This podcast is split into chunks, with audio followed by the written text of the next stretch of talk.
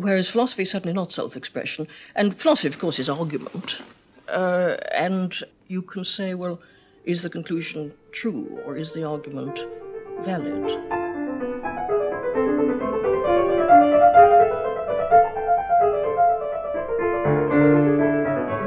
Welcome to season three of Five Questions, the podcast where we don't ask if the conclusion's true or the argument valid, but what they say about you. I'm your host, Kieran Setiya. I teach philosophy at MIT, where I work on ethics and related questions about human agency and human knowledge.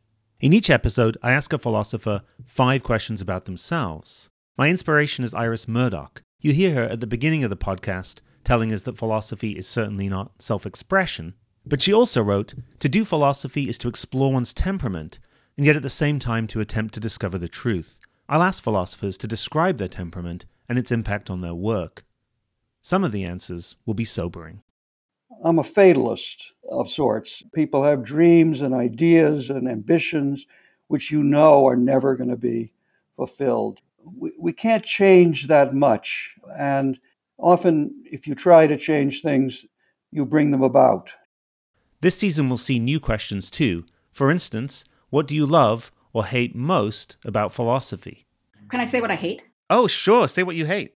At times, hate will blur into sorrow. The thing that has now really gripped me about philosophy is how big it is. To make progress, it's so slow, and to do it all in a lifetime is like I'm not going to get there. So I feel like that's a real it's a real sadness to me.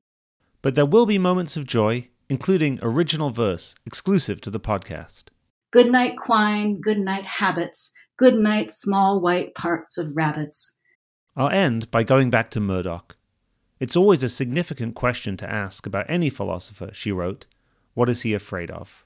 If you're afraid of missing out on wonderful conversations about philosophy, you can subscribe wherever you get your podcasts. Thanks for listening to the new season of Five Questions.